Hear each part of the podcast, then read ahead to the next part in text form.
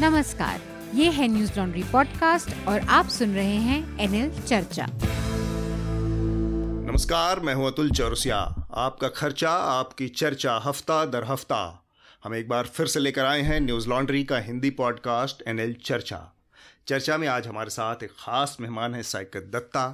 Saikat the dialogue में consultant सलाहकार के तौर पर आ, काम करते हैं, वरिष्ठ पत्रकार रहे हैं और काफ़ी समय से इन्वेस्टिगेटिव जर्नलिज्म में इनका नाम है। तो चूँकि आज हमारे सामने एक ऐसी ऐसा विषय है जिस पर साइकत के अनुभव और उनके कामकाज के को लेकर हमसे बातचीत करेंगे। इसके अलावा हमारे साथ हमारे एसोसिएट एडिटर मेघनाथ भी हैं। मेघनाथ, स्वागत है चर्चा में आपका। नमस्ते सर। नमस्ते। और साथ में हमारे सह संपादक शार्दुल कात्यायन भी हैं। शार्दुल, आपका भी स्वागत है। नमस्ते। तो इस हफ्ते की चर्चा शुरू हो उससे पहले मेघनाथ, मैं चाहूँगा कि जो हमारे श्रोता हैं उनको आप आज के जो विषय हैं उनके बारे में सबसे पहले हम जानकारी दे दें। जी सर, आज की चर्चा वैसे तो हम केंद्रित रखेंगे अर्नब गोस्वामी और पार्थो दासगुप्ता जो कि सीईओ थे बार्क के, उनके चैट्स पर। वहाँ पे तो काफी हेडलाइंस है पर मैं वो नहीं पढ़ूंगा क्योंकि हम तो उसके बारे में बात ही करेंगे। हेडलाइंस के हिसाब से जो बाइडेन ने अमेरिका के छियालीसवें राष्ट्रपति के रूप में शपथ ले ली है और ट्रंप जी अपने हेलीकॉप्टर में बैठ के निकल चुके हैं और बहुत सारे सीन्स भी आए थे उसके बारे में, बाइडेन कैसे बैठे हुए थे वो इनॉग्रेशन के वक्त, और बहुत सारे मीम्स भी बन रहे उस पर। और मणिपुर पुलिस ने स्थानीय न्यूज पोर्टल को कि जिन दो संपादक को रविवार की सुबह हिरासत में लिया था आ, उन्हें सोमवार की दोपहर करीब साढ़े तीन बजे जमानत पर छोड़ दिया है। आ, इस पर आई थिंक काफी आउटरीच भी हुआ था सोशल मीडिया पे और just in general. I think editor editors guild ने और हमारे डिजीपब ने भी इस पर स्टेटमेंट्स uh, दिए थे। और एक और इसी से लेकर एक और चीज हुई, परंजोय गुहा ठाकुरता के अगेंस्ट एक अरेस्ट वारंट निकल चुका है। दो हज़ार सत्रह की एक डिफेमेशन केस है अडानी को लेकर, उसके उसके संदर्भ में। सुशांत सिंह राजपूत केस में रिपब्लिक और टाइम्स नाउ पर दिखाई गई कुछ खबरें मानहानिकारक थी ऐसे हाईकोर्ट ने बोला है। इसकी अभी हियरिंग चालू है। Uh, और एक और आई थिंक मैं श्रोताओं को बताना चाहूंगा कि हमारे ऊपर भी कुछ केसेस लगे थे, एक तो सकार टाइम्स की तरफ से और दो टाइम्स नाउ की तरफ से। एक तो सकार टाइम्स में प्रतीक के खिलाफ एक रिपोर्ट पे केस लगी थी और टाइम्स नाउ में न्यूसेंस और मेरे एक्सप्लेनर के खिलाफ हंड्रेड करोड़ के उन्होंने कंपेंसेशन मांगा है। तो हमारा लीगल फंड अभी हमारे वेबसाइट पर है, तो प्लीज हमारी मदद कीजिए और हमें ये कोर्ट में बैटल्स जो फाइट करने हैं उसके लिए आप थोड़ा सा कंट्रीब्यूट कर सकते हैं। कृषि कानून को डेढ़ साल तक रोकने पर केंद्र तैयार है, केंद्र सरकार ने बोला है। और किसान यूनियन ने कहा है कि ऑफर पर विचार करेंगे। तो थोड़ा सा कुछ इसमें डेवलपमेंट है। अब इसमें डेवलपमेंट ये है कि किसानों ने इनकार कर दिया है इसको मानने से। अच्छा अच्छा, ये ये अपडेट होगा।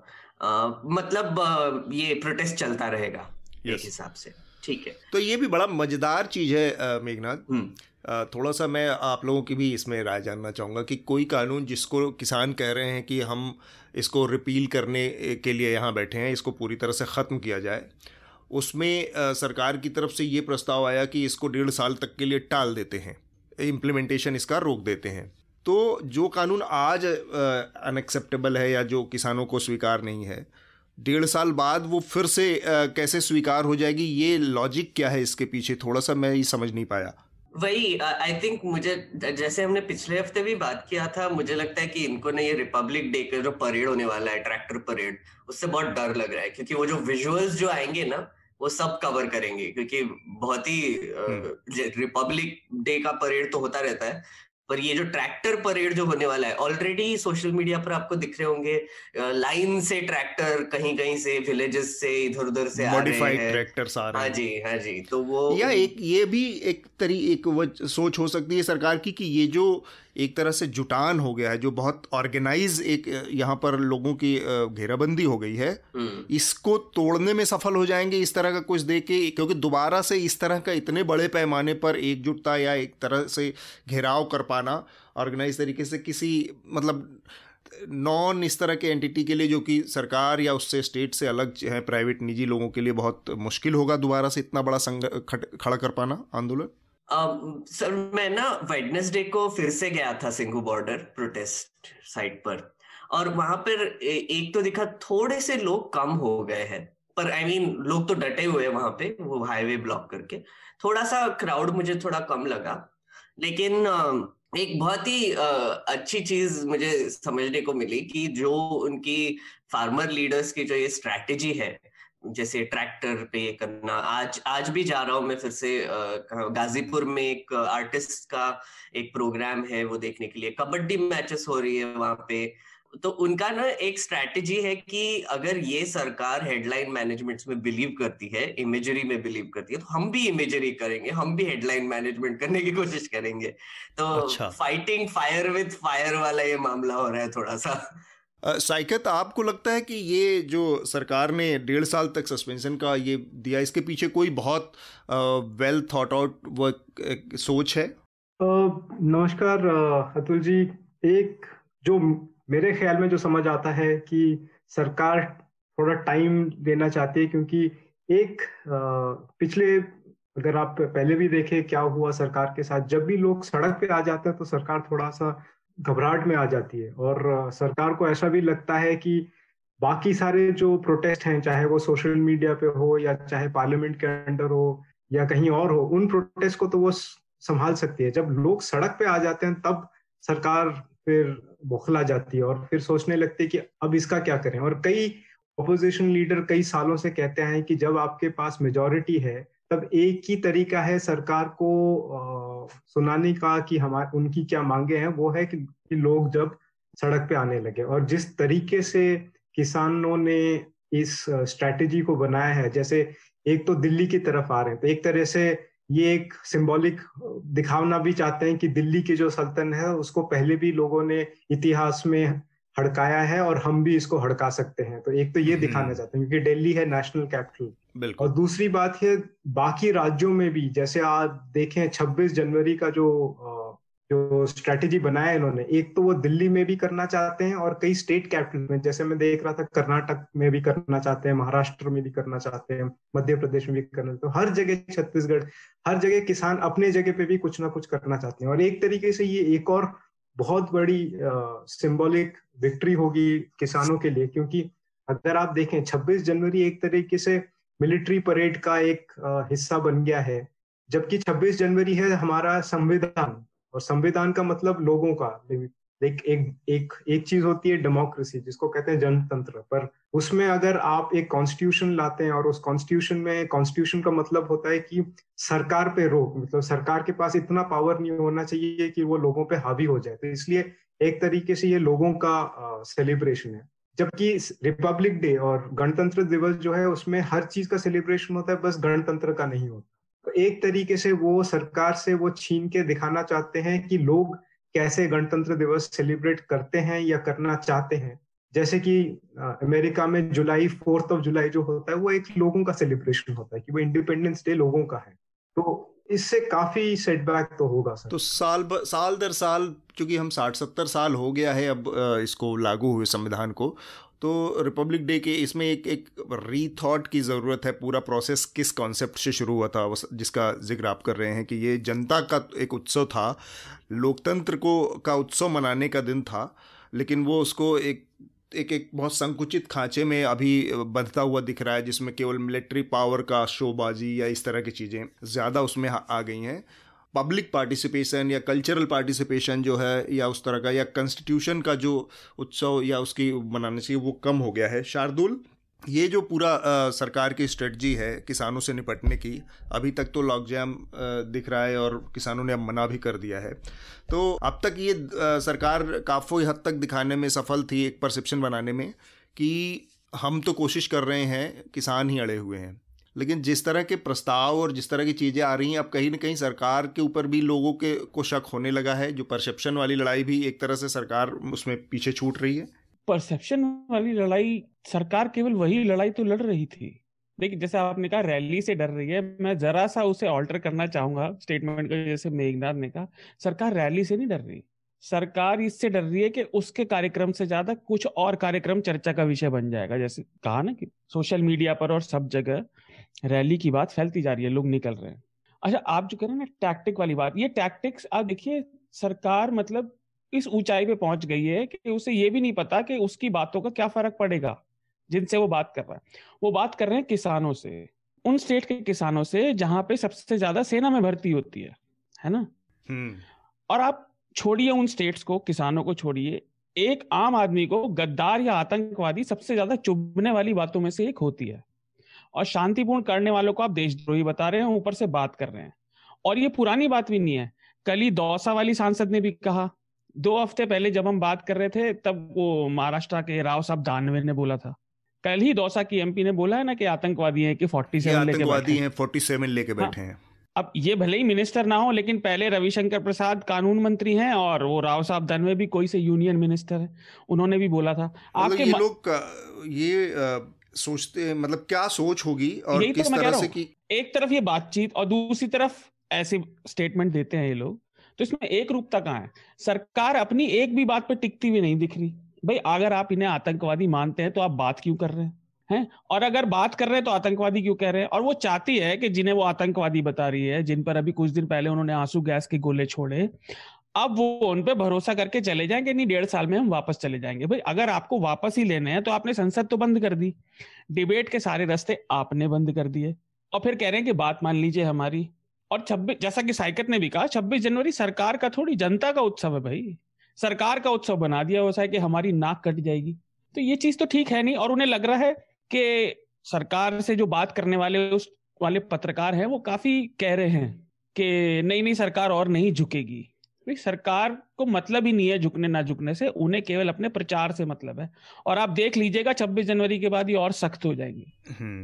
मेघनाथ, बाकी और भी कुछ बड़ी खबरें हैं जिनका जिक्र करना बाकी? थोड़ी छोटी छोटी हेडलाइंस है कि एक तो मिर्जापुर जो वेब सीरीज है उसके अगेंस्ट एक पीआईएल दाखिल किया गया है सुप्रीम कोर्ट में, और तांडव के खिलाफ एफआईआर फाइल किए। और आई थिंक तांडव के जो क्रिएटर्स है उन्होंने कहा है कि वो कुछ एडिट करने वाले हैं सीन, और नहीं, उन्होंने दो सीन काट दिया ना, उन्होंने दो सीन को काट दिया है, माफी भी मांगी है, माफी मांगी, माफी मांगी। यहाँ पे लेकिन एक बड़ी दिलचस्प चीज है, ये थोड़ा सा मुझे लगता है कि ये तांडव बनाने वाले जो भी लोग हैं इसके पीछे इससे जुड़े लोग, उन लोगों ने एक गलती की है, और उन्होंने ना तो अतीत से कोई चीज़ सोचने की कोशिश की और बहुत जल्दी दबाव में आकर उन्होंने माफ़ी मांगी या फिर सीन काटने का एक वो किया, वो थोड़ा सा अजीब था। आ, क्योंकि अब आप देखेंगे कि पिछले पिछले आठ दस सालों में इस तरह की अनगिनत घटनाएं हो चुकी हैं जब फिल्म फ्रेटर्निटी या एंटरटेनमेंट इंडस्ट्री के ऊपर अटैक इस तरह के हुए हैं। अब वो बहुत ऑर्गेनाइज हो गए हैं, और ये जो अटैक हो रहा है इस पे इसके पीछे एक बहुत ही सत्ताधारी दल से जुड़े लोगों की बहुत एक संगठित वो है, वो किसी भी तरह से ओटीटी जो प्लेटफॉर्म है उनके उनको एक तो सेंसर के दायरे में लाना चाह रहे हैं, है ना, कि सेंसर बोर्ड के दायरे में, वो अपनी एक अलग डिबेट है, उस पर हम नहीं जाते।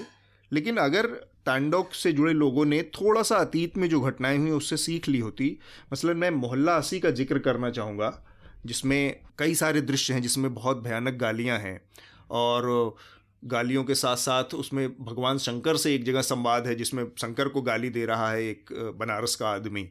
तो ये जो चीज़ थी उसमें कोर्ट का डिसीजन भी है, तो अगर वो थोड़ा सा इसको फाइट करने की कोशिश करते तो उनको एक इस तरह की एक एक परंपरा थी और एक एक परिपाटी थी लीगल डिस्कोर्स में जिसका इस्तेमाल वो कर सकते थे अगर उनको अपने ऊपर भरोसा था, लेकिन वो बहुत जल्दी इस पूरे दबाव में आके बिखर गए। मुझे मुझे ये बात समझ में नहीं आई। यहाँ पे ना सर एक सॉरी एक जस्ट छोटा सा एडिशन करना चाहूँगा मैं।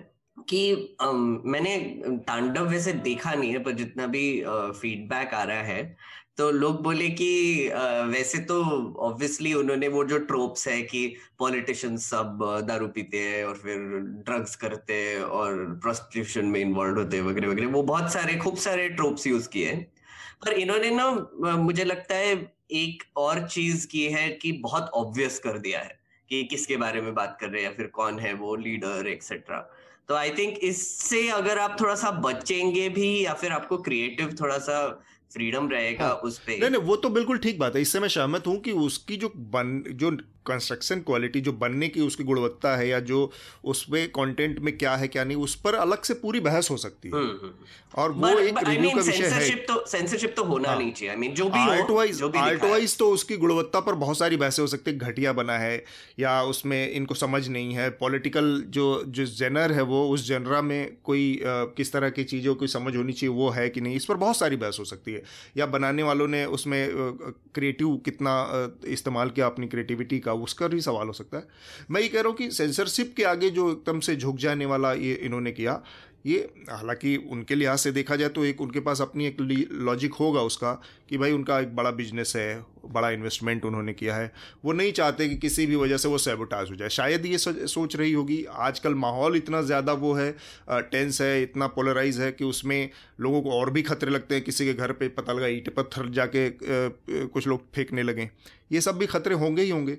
उत्तर प्रदेश के उन्होंने ट्वीट कर दिया था मीडिया एडवाइजर ने कि पुलिस निकल चुकी है, हाँ एफ आई आर हो गई है वहाँ पे, हाँ उन्होंने कहा था गाड़ी लेके निकल चुकी है। अतुल जी मैं ये बात जरूर कहना चाहता हूँ, ये हिंदू धर्म के नाम पे जो ये होता है, हमें सही में इस पे कुछ चर्चा है ना करने की जरूरत है, क्योंकि ये तो मतलब अपने विचार के खिलाफ भी जा रहे हैं। मैं प्रैक्टिसिंग नहीं हूँ पर मुझे जितनी भी जानकारी है इन लोगों को पढ़ना चाहिए, जो मेन धाराएं हैं हिंदू धर्म की, रामानुजाचार्य, माधवाचार्य और एक और थी, उनके आपस के आर्ग्यूमेंट पढ़े, वो भगवानों को एक दूसरे को डिसरिगार्ड करते हैं, ये पता नहीं क्या करते जा रहे हैं लोग। ये साइकत आपको क्या लगता है, ये जो पूरा तांडव को लेकर चल रहा है या मिर्जापुर सीरीज को लेकर चल रहा है, इसमें एक बहुत बड़ी चीज है जो काफी लोगों ने शायद नजरअंदाज कर दिया है, और उसमें ये बात है कि आपको याद होगा कुछ ही हफ्ते पहले सरकार ने कहा कि जितने भी ओ टी टीज़ हैं, बेसिकली नेटफ्लिक्स हो, आपके डिज्नी हॉटस्टार जैसे या अमेजॉन प्राइम जैसे, इनको हम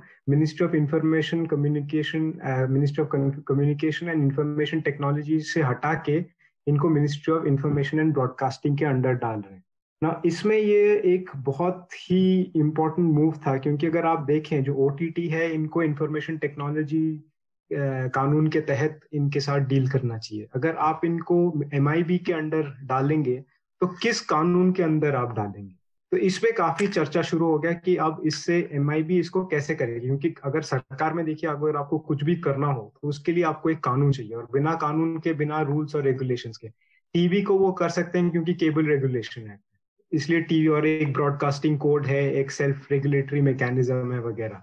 अब डिजिटल मीडिया के लिए भी शायद वो कुछ कर रहे हैं, पर इसके लिए ओ टी टीज़ के लिए अभी तक कुछ नहीं था। बट सोमवार को जहां तक इंडियन एक्सप्रेस पे भी ये खबर छपी है, इन्होंने मिनिस्ट्री ऑफ इंफॉर्मेशन ब्रॉडकास्टिंग ने इनको बुलाया, uh, जो ता, तांडव के जो मेकर्स थे उनको बुलाया, उनके साथ चर्चा की और फिर उनको कहा कि आप इनको डिलीट कीजिए, जो वो मान भी गए। सबसे बड़ी बात यह है कि आपने इनको किस कानून के तहत बुलाया, आपने किस कानून के तहत आपने इनसे कहा कि वो, तो एक तरीके से तो आपने एक सेंसरशिप जो इमरजेंसी के टाइम जो होता था कि लोगों को बुलाया जाता है, एक हटाने के लिए वही लागू हो गया है, जो लोगों को पता भी नहीं चला कि अब सेंसरशिप। अब एक बार सरकार में ये चीज है कि एक बार जब कुछ शुरू हो जाता है उसको वापस रोल करना बहुत मुश्किल हो जाता है, और इस बार क्या हुआ है, वो सेंसरशिप इमरजेंसी टाइम का जो हमने सेंसरशिप देखा था वैसा ही सेंसरशिप अब फिर से शुरू हो गया है, और किसी को कानों खबर पता भी नहीं चला कि कैसे क्या होगा। इस पे बहुत हमें सोचना चाहिए। और इस मामले में तो मुझे लगता है अतुल जी कि तात्कालिक रूप से इन्होंने इसलिए खड़ा किया क्योंकि ये सारा अर्नब और टी आर पी वाला मामला बहुत तेजी से बाहर आया, तो उस बात को दबाने के लिए, क्योंकि उनके मुखौटे चैनलों ने इसी पे चर्चाएं की।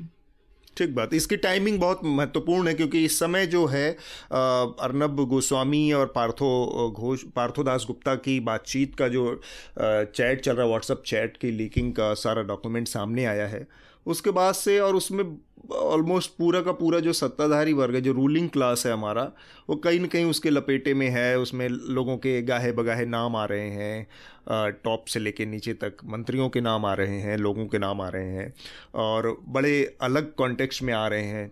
तो इसलिए भी शायद इन चीज़ों को, गैर ज़रूरी चीज़ों को या इस जिनका कोई महत्व तो नहीं है उनको बहुत सिस्टमेटिक तरीके से, बहुत संगठित तरीके से तूल दिया जा रहा है। तो ये एक वजह है, इसमें एक बड़ा एंगल है, इसको देखने का नज़रिया है। आ, हम अपनी चर्चा का मुख्य जो हमारा विषय था अर्नब गोस्वामी और पार्थो दासगुप्ता की जो बातचीत सामने आई है टीआरपी घोटाले के तहत, मुंबई पुलिस ने पार्थो दासगुप्ता को गिरफ्तार किया था। फिर उनके जो व्हाट्सएप चैट थे अर्नब गोस्वामी के साथ बातचीत, वो हासिल किए। कहा जा रहा है कि वो जो एक सप्लीमेंट्री चार्जशीट इस मामले में मुंबई पुलिस ने दाखिल की है उसका हिस्सा है ये सारी बातचीत, और वो कहीं से लीक हुई है। तो इसमें बहुत सारी चीज़ें हैं, इसमें इमोशन, ड्रामा और ट्रेजेडी तो है ही, इसमें चुगलखोरी है इसमें चुगलखोरी है इसमें गॉसिप है, इसमें मतलब वो सारी चीज़ें हैं जो जिसके लिए जो हिंदुस्तानियों को बहुत रास आती हैं। तो हम आज जो ये मुख्य मुद्दा है इसमें पीएनपीसी की संभावना बहुत है। पीएनपीसी क्या होता है सर? पीएनपीसी मतलब पर निंदा पर चर्चा। तो हिंदुस्तानियों का तो हिंदुस्तानियों की जो ये बहुत सबसे पुरानी लत है वो आज हम लोगों के हाथ लगी है। तो आज हम लोग इस पर बातचीत करेंगे, लेकिन ऑन अ सीरियस नोट। इसमें बहुत गंभीर चीज़ें भी हैं, तो जब बीच बीच में वो गंभीर वाला मुद्दा आएगा तो हम लोग याद भी दिलाते चलेंगे कि ये कानूनी तौर, नैतिक तौर पर, एथिक्स वाइज या कानूनी तौर पर कितनी गंभीर बात है क्या जो इसमें सामने आई है। तो मेरे ख्याल से सबसे पहली जो कमेंट्री है साइकत से शुरू कर। साइकत हम लोगों ने देखा दो हज़ार दस में किस तरह से बहुत सारे पत्रकार सामने आए थे नीरा राडिया टेप मामले में, और उनके ऊपर यही आरोप लगे थे कि सत्ता के साथ मिलकर वो कुछ ऐसी चीज़ें हो रही थी जो कि बतौर पत्रकार उनका काम नहीं था, बतौर पत्रकार उनसे अपेक्षा नहीं थी। एक तरह की इनसाइडर ट्रेडिंग जैसी चीज़ थी, एक तरह का हितों का टकराव था। तो मुझे बस एक ही चीज़ समझ में आती है कि जो विनोद मेहता ने अपनी किताब में लिखा है कि पत्रकार और सत्ता का जो रिश्ता होता है वो रिश्ता तेल और पानी के रिश्ते जैसा होता है, जो आपस में सटे रहते हैं, मिले भी रहते हैं, लेकिन अलग अलग रहते हैं, आपस में घुल मिल नहीं पाते पूरी तरह से। लेकिन यहाँ पर जो देख रहे हैं हम राडिया टेप के नज़रिए से, आपको क्या लगता है जो अब हुआ है वो उससे भी बहुत आगे की बात है? आपने काफ़ी पुरानी बातें याद दिला दी मुझे। राडिया टेप्स का स्टोरी आउटलुक में मैंने ही किया था। जी जी। और मुझे आज भी याद है जैसे ही हमें टेप मिला उस उस हफ्ते हमने कुछ और मैगजीन का कुछ और कवर हमने प्लान किया था, और वो थर्सडे था जब हमने डिसाइड किया कि नहीं, इसके वजह राडिया टेप्स की स्टोरी को चलाएंगे। और रात भर हम लोगों ने बैठ के, पूरी टीम बिठाई, सबने अपने अपने हेडफोन्स पे लगा के एक एक कॉन्वर्सेशंस का ट्रांसक्रिप्शन बनाया, फिर उन सब चीज़ों को तैयार किया। फिर विनोद मेहता जी का ये भी एक डिसीजन, निर्णय था कि हम किसी को, किसी के पास उनका रिएक्शन लेने नहीं जाएंगे, क्योंकि जैसे ही हम जाएंगे तो उनको खबर मिल जाएगी कि हम ये छापने वाले हैं, और फिर काफ़ी दबाव आ जाएगा और हमारा स्टोरी रुक जाएगा। तो एक तरीके से हमने रातों रात कवर हमने चेंज किया। तो अंदर कंटेंट्स का जो पेज होता है जहां लिखा रहता है कि किस पन्ने पे आप क्या, उस पे वही पुराना चीज था जो हमने ओरिजिनली प्लान किया था, सिर्फ कवर हमने बदला, क्योंकि प्रिंट शेड्यूल जो होता है उसमें एक पन्ना ऑलरेडी छप चुका था जो कि कंटेंट्स पेज है। तो इस तैयारी के साथ फिर हमने जब किया, तो जब सुनने लगे तो हमें पता चला कि एक तरह से हिंदुस्तान में हर चीज को आप बेच सकते हो, कोई भी चीज। ईमान तो छोटी बात है क्योंकि ईमान तो बहुत जल्दी बिक जाता है कोई भी चीज हो, हर चीज वो बिकने के लिए तैयार था। और एक तरीके से ये भी था कि पत्रकारों का जो ये कॉन्फ्लिक्ट ऑफ इंटरेस्ट है वो बड़ा एक ही इंटरेस्टिंग एंगल मिला। लोग कहते हैं कि देखो यार, मैंने जो कहा है टेप पे उसके लिए पैसे थोड़ी ले रहा हूँ, पर आप देखिए, मान लीजिए मैं मैनेजिंग एडिटर हूँ या एग्जीक्यूटिव एडिटर हूँ किसी चैनल का या किसी वेबसाइट का, और मैं उसके दायरे में आके मैं काफी सारे दलाली कर रहा हूँ कि कौन मंत्री बनेगा या कौन क्या बनेगा वगैरह, उसके वजह से मेरे वेबसाइट को या मेरे चैनल को या मेरे अखबार को काफी बेनिफिट्स भी मिल रहे हैं, क्योंकि मैं उनके लिए एक तरीके से दलाली कर रहा हूँ। तो उसके वजह से वो मुझे तनख्वाह भी बढ़िया देंगे, फिर मुझे ओहदा भी बढ़िया देंगे, गाड़ी मिलेगी, बंगलो मिलेगा वगैरह। तो एक तरह से ये एक इनडायरेक्ट करप्शन है जो दिखता नहीं है पर सरासर करप्शन है, क्योंकि आपके ऑर्गेनाइजेशन को तो काफी फायदा मिल रहा है। तो ये सब भी हमें तब देखने को मिला और काफी लोग आ, काफी अपसेट भी हो गए हमारे साथ। कुछ लोगों ने तो आज तक बात भी नहीं करते, कुछ लोगों ने कहा कि तुम्हें कभी नौकरी नहीं मिलेगी, पत्रकारिता तुम्हारी बंद करवा देंगे वगैरह। आज जो देख रहे हैं एक उससे भी आगे जाके अर्नब और अर्नब जी का और इनका पार्थो जी का जो ये, अगर आप चैट मान के चलें कि ये सच है, तो उसमें एक अलग ही चीज हो रहा है कि यहाँ अब मीडिया मीडिया नहीं रहा, एक तरीके से एक पॉलिटिकल इंस्ट्रूमेंट बन गया है और बहुत ही क्लियर पॉलिटिकल इंस्ट्रूमेंट। और उसमें एक अनस्पोकन एक कॉन्ट्रैक्ट हो गया कि हम आपके पार्टी के लिए जो भी करना है हम करेंगे, जो भी मुद्दे आप बनाना चाहते हैं। तो एक तरीके से जैसे आपने अभी कहा कि, और शार्दुल ने भी कहा कि एक तरीके से अटेंशन डाइवर्ट करने के लिए इन्होंने ये तांडव वाला सारा तांडव पे तांडव खेल गए। पर अगर आप देखें कोई भी मुद्दा, जब भी कोई मुद्दा आता था जिससे सरकार को, सरकार की अकाउंटेबिलिटी पे सवाल आ जाता था, इमीडिएटली ये कुछ और मुद्दा उठा के उस पर शुरू कर देते थे। तो उसके वजह से इन्होंने जिस तरीके से, एक तो आजकल आपको पता है कि जर्नलिज्म में कितना प्रेशर चल रहा है, लोगों को जो अच्छा पत्रकारिता करना चाहते हैं उनको उनकी नौकरियां जा रही हैं, उसकी फंडिंग के लिए काफी सारा दिक्कतें हैं। पर एक चैनल आता है, एक साल में उन्होंने अपना सारा जो ऋण है वो किसी तरीके से, उन्होंने काफी कुछ जो खबर में आई कि काफी उन्होंने अपने जो शेयर्स किसी और को दिए थे वो शेयर्स भी वापस ले लिए, फाइनेंशियल हेल्थ इनका काफी अच्छा इंप्रूव हो गया। अब प्रॉफिट में है या नहीं है, लॉस में, इसका तो मुझे पता नहीं है, पर जो पता चला कि एक्सपेंशन भी काफी जल्दी हुआ। पहले उन्होंने अंग्रेजी वाला किया, फिर हिंदी वाला किया और बाद डिजिटल, उसके बाद हाँ डिजिटल हो गया कि और होगी। तो इतना आप प्रॉफिट भी कर रहे हो और उस प्रॉफिट के साथ उसके पीछे क्या कहानी है और उसके साथ क्या क्या चीजें जुड़ी हैं वो हमें पता चल रहा है। और इसमें एक खास चीज मैं जो डालना चाहता हूं, अगर आप देखें पुलवामा पे जो हमला हुआ, हमारे चालीस जवान मारे गए, ये किसी भी देश के लिए बहुत बड़ी चीज है। आई मीन लोग कभी कभी इन सब बातों पे जंग शुरू युद्ध शुरू हो जाते हैं, बिल्कुल शुरू हो जाते हैं। तो इतनी सेंसिटिव चीज, और आप सोचिए इस पे उसी दिन कुछ चंद घंटों में, चंद घंटों बाद आप एक व्हाट्सएप चैट पे कह रहे हो वी वन बिग टाइम, मतलब कि हमें बहुत फायदा हुआ इस अटैक से। तो आप में और उन आतंकवादियों ने जिन्होंने इस पे ये हमला किया है, आप में फर्क क्या है? मतलब एक तो आप, ठीक है, मैं मानता हूँ कि पत्रकारिता आपको ऑब्जेक्टिव रहना चाहिए, आपका देश वगैरह आपको भूल जाना चाहिए, जो सच है वही दिखाना चाहिए, पर किसी एक तौर पे तो हम सभी हिंदुस्तानी है, चाहे आपका कोई भी आइडियोलॉजी हो। जब किसी जवान को आप मरते हुए देखते हो, और कश्मीर मैंने बहुत कवर किया है, किसी जब जवान को आप देखते हो जो देश के लिए मर रहा है, कुछ तो आप में भी फर्क पड़ता है। पर यहाँ आप वो सब छोड़ के आप टीवी पे दिखाते हो कि आप बहुत नेशनलिस्ट हो, पर प्राइवेट चैट में आप सिर्फ देख रहे हो कि इसमें इनके मरने से हमारे टीआरपी को क्या फायदा हुआ, हमारे रीच को क्या फायदा हुआ।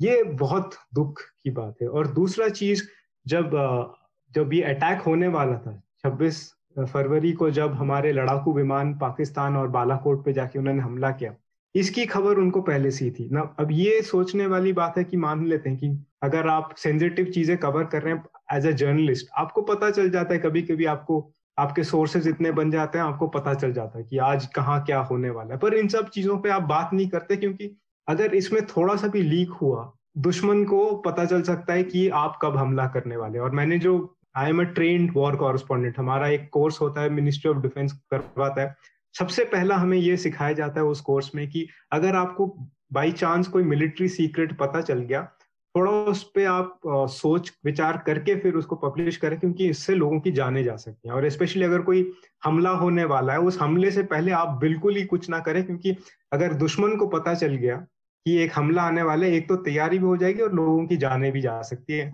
On both sides of the border. मान लीजिए ये चैट अगर कोई मॉनिटर कर रहा था और सडनली किसी हालत से और किसी, और शायद उन्होंने अगर व्हाट्सएप पे किया है तो चलो थोड़ा बहुत सेफ्टी है क्योंकि उसमें एंड टू एंड इंक्रिप्शन है, मान लो उन्होंने फोन पे भी पार्थो के साथ, क्योंकि आपको सिर्फ दिख रहा है जो अभी चैट पे छपा है, फोन पे ओपन लाइन पे क्या बात कर रहे थे ये हमें किसी को पता नहीं है। उस पे अगर उन्होंने कहीं कुछ कह दिया होता कि ये अटैक होने वाला है यार, हमारे विमान जा रहे हैं, और मान लीजिए कोई पाकिस्तान से सुन रहा है, एक एक हमारा एक मिग ट्वेंटी वन गिरा इसमें, मान लीजिए अगर दो तीन मिराज दो हज़ार इसके वजह से गिर सकते थे, फिर आप क्या कहते हैं? और उस पे भी शायद वो टीआरपी का अपना सोचते, ये नहीं सोचते कि हिंदुस्तान के लड़ाकू विमान का पता चल गया दुश्मन को वगैरह। तो इन सब चीजों का थोड़ा बहुत तो सोचना चाहिए। ठीक बात। ये जो घटना जिसका जिक्र साइकत कर रहे हैं, ये बेसिकली उस समय की बात है जब पुलवामा में आतंकवादी हमला हुआ था और उसके बाद भारत ने बालाकोट में अटैक किया था। तो जिस दिन हमला हुआ उस दिन की बात है जब अर्नब गोस्वामी, जो कि तथाकथित सबसे बड़े स्वयंभू सरगना हैं राष्ट्रवाद के इस समय टेलीविज़न मीडिया में, उन्होंने दावा किया कि हम लोगों को ज़बरदस्त सफलता मिली है, रेटिंग मिली है इस हमले से। और इसकी रिपोर्ट, क्योंकि उन्होंने उनका चैनल इसकी कवरेज में बीस मिनट आगे चल रहा था और तमाम तरह की बातें उन्होंने इसमें पार्थो के साथ इसका जिक्र किया है। और दूसरी घटना है कि वो कह रहे हैं कि पाकिस्तान में कुछ बड़ा होने वाला है इस घटना के बाद। ये ठीक तीन दिन पहले की बात है जब बालाकोट में भारत की वायुसेना ने अटैक किया, स्ट्राइक की थी। उसके तीन दिन पहले ये बात वो कह रहे हैं, यानी कि उनको इस बात की जानकारी थी और वो इस इतनी सेंसिटिव जानकारी को, भले ही उनको ये ना पता हो कि एग्जैक्ट बालाकोट में होगा, जो कि लगती भी है बातचीत से कि उनको ये नहीं पता है कि हमला बालाकोट में ही होगा, लेकिन उनको ये पता है कि पाकिस्तान में कोई ना कोई बड़ा हमला होने वाला है, स्ट्राइक से ज़्यादा, वो कहते हैं स्ट्राइक से भी बहुत बड़ा होने वाला है कुछ। तो इन सब बातों के मद्देनज़र ये जो राष्ट्रवाद का जो खोल है, उसके अंदर जो छिपा हुआ आदमी है, मैं उसके बारे में थोड़ी सी उस उस कैरेक्टर के बारे में तो एक कमेंट्री चाहता हूँ, पहले मेघनाथ से, फिर शार्दुल से, और फिर हम इसके और पहलुओं पर बात करेंगे। जी, आपने जो बात उठाई उस पर आयुष तिवारी ने हमारे न्यूज़ लॉन्ड्री पर एक रिपोर्ट भी किया है। मेरे हिसाब से ये जो बालाकोट वाला जो मसला है, एक तो मुझे लगता है सबसे घिनौनी चीज़ जो हुई है ये सब कॉन्वर्जेशन में वो ये है कि वी हैव वन बिग, जो वो रेटिंग इसके बारे में बात करें, वो अटैक की वजह से उनको रेटिंग्स का फायदा हुआ, वो तो निंदनीय चीज़ है। लेकिन ये बात कि उनको तीन दिन पहले ही पता चल गया था, मुझे लगता है इसको थोड़ा सा हमें आ, मतलब इतना सीरियसली नहीं लेना चाहिए, क्योंकि एक बात जो आयुष के रिपोर्ट में भी लिखा है कि उनका उसी दिन राजनाथ सिंह के साथ इंटरव्यू हुआ था और राजनाथ सिंह के इंटरव्यू में भी उन्होंने कहा था कि नहीं नहीं हम जवाब देंगे, हम मिलिट्री स्ट्राइक प्लान करेंगे और ये वो। तो मे बी uh, एक एक होता है ना कि जर्नलिस्ट uh, को अपना एक्सेस थोड़ा सा दिखाने की एक आदत होती है, थोड़ा सा खुद को अपना इम्पोर्टेंस uh, दिखाने की, या फिर मेरे इधर उधर गवर्नमेंट में कनेक्शन है ये दिखाने की बहुत आदत होती है कुछ कुछ जर्नलिस्ट को। और मुझे लगता है अर्नब गोस्वामी को जितना हमने देखा है वो ऐसे ही टाइप के आदमी है, बेसिकली ब्रैग करना इनको अच्छा लगता है। तो मुझे लगता है ये ना थोड़ा सा ब्रैगिंग के भी टेरिटरी में आ जाता है कि हाँ मेरे को पता है क्या होने वाला है। और फिर ये पार्थो दासगुप्ता जो कि सीईओ थे बार्क के, तो एक यहाँ पर कोल्यूजन की भी बात आ जाती है। जैसे अगर पार्थो गुप्ता को आपने बता दिया कि आ, चलो तीन दिन में कुछ तो भी होने वाला है या फिर जो भी होने वाला है, तो पार्थो गुप्ता को पता है कि ये स्टोरी अब रिपब्लिक पे पहले आने वाली है, या फिर वो बोल भी रहे कि नहीं हमने बीस मिनट पहले ही किसी को तो भी भेज दिया था कश्मीर में ये वो वॉट एवर। तो इसका मतलब है कि उन वो पार्थो को आ, क्या स्टोरी करने वाले हैं इस पे पहले की खबर दे रहे थे। अब ये नेशनलिज्म का जो मामला है वो आ, मैंने आज ही एक क्लिप देखा, आई थिंक प्रतीक सिन्हा ने शेयर किया था, कि कपिल मिश्रा जो है उन्होंने एक पहले बयान दिया था बीजेपी ज्वाइन करने से पहले कि अरे हम इतने इनसिक्योर क्यों हो गए हैं, वेब सीरीज और इसकी वजह से क्यों हम इतना तहलका मचाते हैं, ऐसा नहीं होना चाहिए वगैरह वगैरह। तो आप मुझे पता है मतलब अभी जितने भी देखे ये जो कोट अनकोट नेशनलिस्ट लोग हैं, ये एक मास्क पहन के अपना बेसिकली छाती पीटना की आदत हो गई है इनको, और असल में बात कुछ और है। जैसे आपने देखा होगा अर्नब गोस्वामी के एक और चैट में उन्होंने ये बोला था कि इकोनॉमी इज स्क्रूड, इकोनॉमी एकदम घटिया हो गई है और जेटली ने हमको बेसिकली इकोनॉमी को डुबा दिया है। और पर आप अगर उस टाइप के डिबेट्स देखेंगे तो वो एकदम प्रेज कर रहे थे कि अरे यू नो इकोनॉमी कितनी अच्छी चल रही है, ये वो व्हाटएवर। तो आप ये सोच सकते हैं कि कितना दोगलापन है यहाँ पर। हाँ। और एक चीज और भी है कि ये एक तो दोहरापन जिसका बात आप कह रहे हैं उनके चेहरे का, और दूसरा ये कि बतौर पत्रकार आपके ऊपर अब भरोसा नहीं किया जा सकता, क्योंकि पर्दे के पीछे की आपकी सच्चाई ये है कि आपको पता है कि अरुण जेटली फेलियर है, हमारी इकोनॉमी डूब चुकी है, उसके बाद भी प... पब्लिकली आप आके झूठ बोल रहे हैं, अपने चैनल पर सब कुछ अच्छा अच्छा गुलाबी तस्वीर दिखा रहे हैं।